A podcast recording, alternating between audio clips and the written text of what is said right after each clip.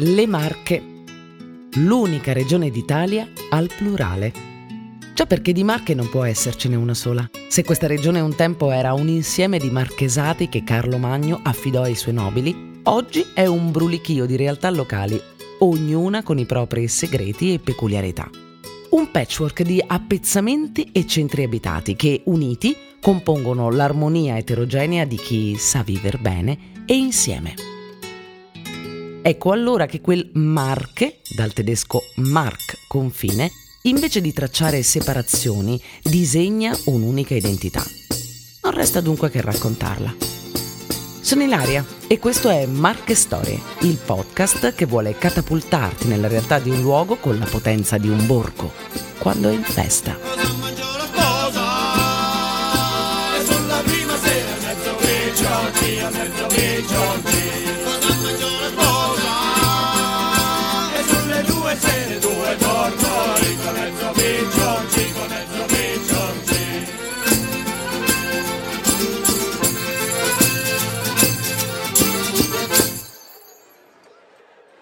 Stanotte è venuta la pantafena. Chi? La pantafena? Ma quella che viene di notte ti si piazza sullo stomaco e cerca di soffocarti schiacciandoti? Sì, proprio lei. I più razionali la associano alla cattiva digestione e se vivi in luoghi dove un'antica realtà contadina ha saputo conservare le suggestioni e i misteri della natura, puoi ancora sentirla nominare.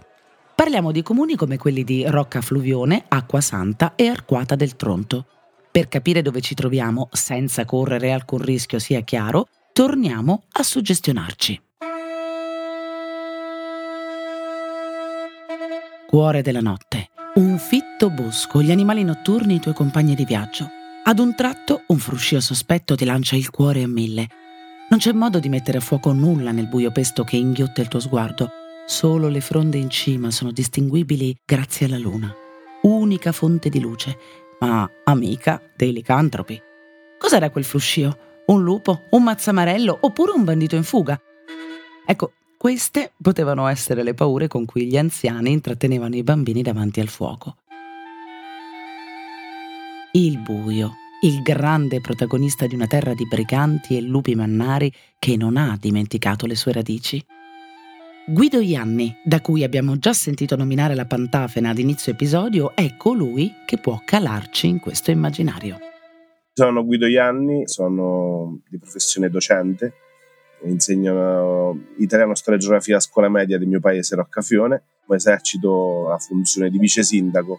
Mi occupo un po' delle attività culturali e sociali del comune di Roccafione, insomma, da vice sindaco assessore. Bello, lo mare bella! Alla marina.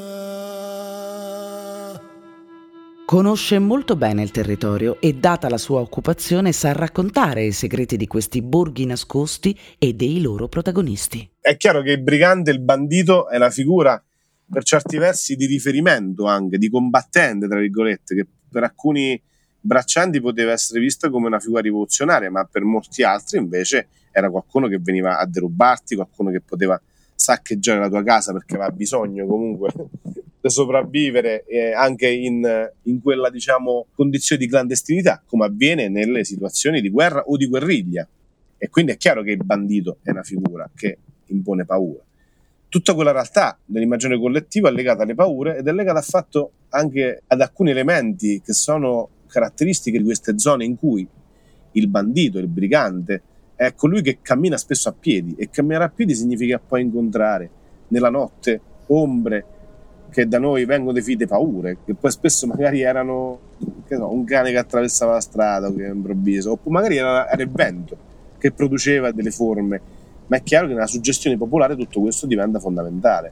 A queste paure si associa l'osservazione della luna, che comunque è una compagna, diciamo, spesso nelle notti completamente buie nell'Ottocento All'epoca ci si andava soltanto con, con, le stelle, con la luna, quindi si trovava in mezzo a un bosco, in mezzo a questi sentieri, spesso magari per sfuggire a qualcuno che ci voleva catturare.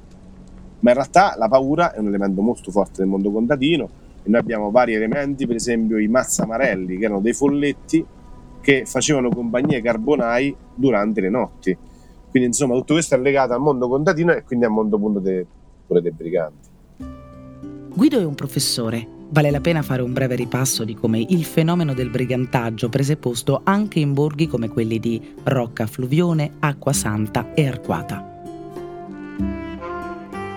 Uno diciamo, dei motivi per cui una buona parte della popolazione contadina, del mondo contadino, trovò uh, contrarietà nei confronti del, di come andarono le vicende dell'Unità d'Italia e quindi si opposero in difesa de, dell'antico Stato della Chiesa e in opposizione al nuovo Stato unitario piemontese, insomma.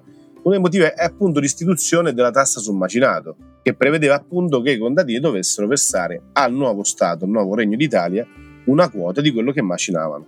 Perché c'è da dire che il brigantaggio è un fenomeno controverso, diciamo per certi versi molto contraddittorio, ma molto vasto, che non va secondo me strumentalizzato, ma che va inquadrato all'interno di un mondo contadino che comunque ha cercato di recuperare il proprio spazio, cioè che comunque si è ribellato spesso a, a determinati provvedimenti che comunque li privavano dei diritti fondamentali. E ancora oggi questi luoghi sono alla ricerca di un'unità, aiutandosi a vicenda, promuovendo eventi a volte autoironici come il Festival del Cinema Rocca Fluvione non esiste perché non esiste? È lo stesso Guido a confessarci che molti pensino che questi siano luoghi di passaggio e non centri abitati. Eppure è proprio qui che sta il loro fascino, vanno scovati. Provate a seguirmi. Se si ripercorre la via Salaria che dall'Adriatico si addentra nell'entroterra marchigiano, una volta accolti tra il fiume Tronto e il Fluvione, in mezzo ai monti, bisogna provare a fermarsi lungo la via, oppure, ancora meglio, perdersi in molte delle strade secondarie, talvolta antiche mulattiere che si inerpicano sopra i boschi. È così che si possono trovare chiese rurali come quella di Santo Stefano Protomartire o le terme curative di Acquasanta utilizzate dai romani fin dal 50 a.C., la Rocca di Arquata. Piccoli caseggiati ancora vivi dove ogni frazione conserva una sua identità, talvolta molto diversa dal comune capoluogo. Ciò nonostante, molte cose accomunano tutto questo territorio, a partire da un elemento simbolo di unione che non si può non incontrare lungo il percorso.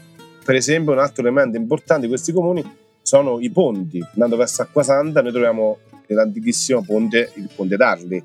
I ponti sono degli elementi che poi tra l'altro rappresentano un po' l'unità de, de, del territorio, l'unità delle, delle frazioni.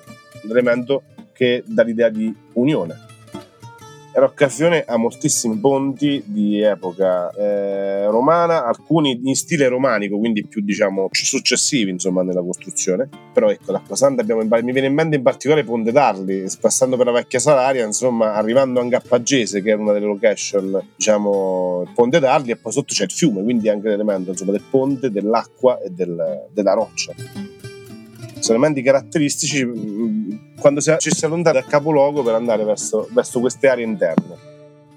Tra l'arenaria di Rocca Fluvione e il travertino di Acquasanta, tra le antiche tradizioni di chi seguiva il ritmo delle stagioni e sapeva prepararsi all'inverno, i ponti hanno tenuto unite tra loro le persone, così come gli abitanti hanno unito passato e presente con la memoria.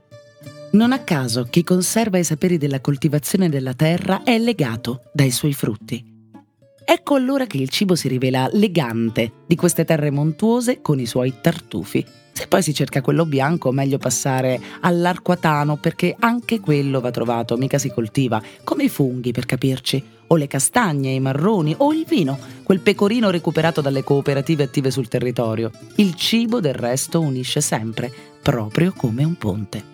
Riguardo tutte le altre tipicità di questa costellazione di paesi, sono così tante che di sicuro non bastano le dita di una mano per contarle. Per quello forse ci vuole un'antica filastrocca contadina. Che dice Dite de Till, dite Daniel, maggiore di tutti, lecca Gallare e ciacca Peducci. Cosa significano? Mentre lo riascoltate e provate ad arrivarci da soli, provate a inoltrarvi verso Rocca Fluvione, Arquata del Tronto e Acquasanta a caccia di tutte le loro preziose frazioni. Se sono stati capaci di ospitare dei banditi, non avranno di certo problemi con voi e saranno ben felici di accogliervi e raccontarvelo.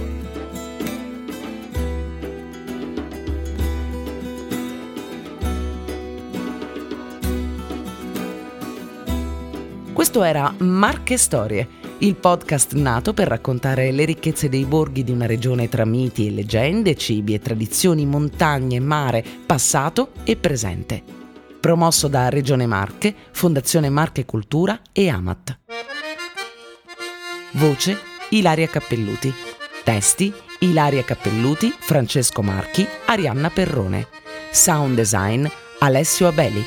Produzione Voice.fm. Ringraziamo per le musiche il gruppo di ricerca e canto popolare La Macina, che da anni tramanda canti e tradizioni della cultura orale marchigiana.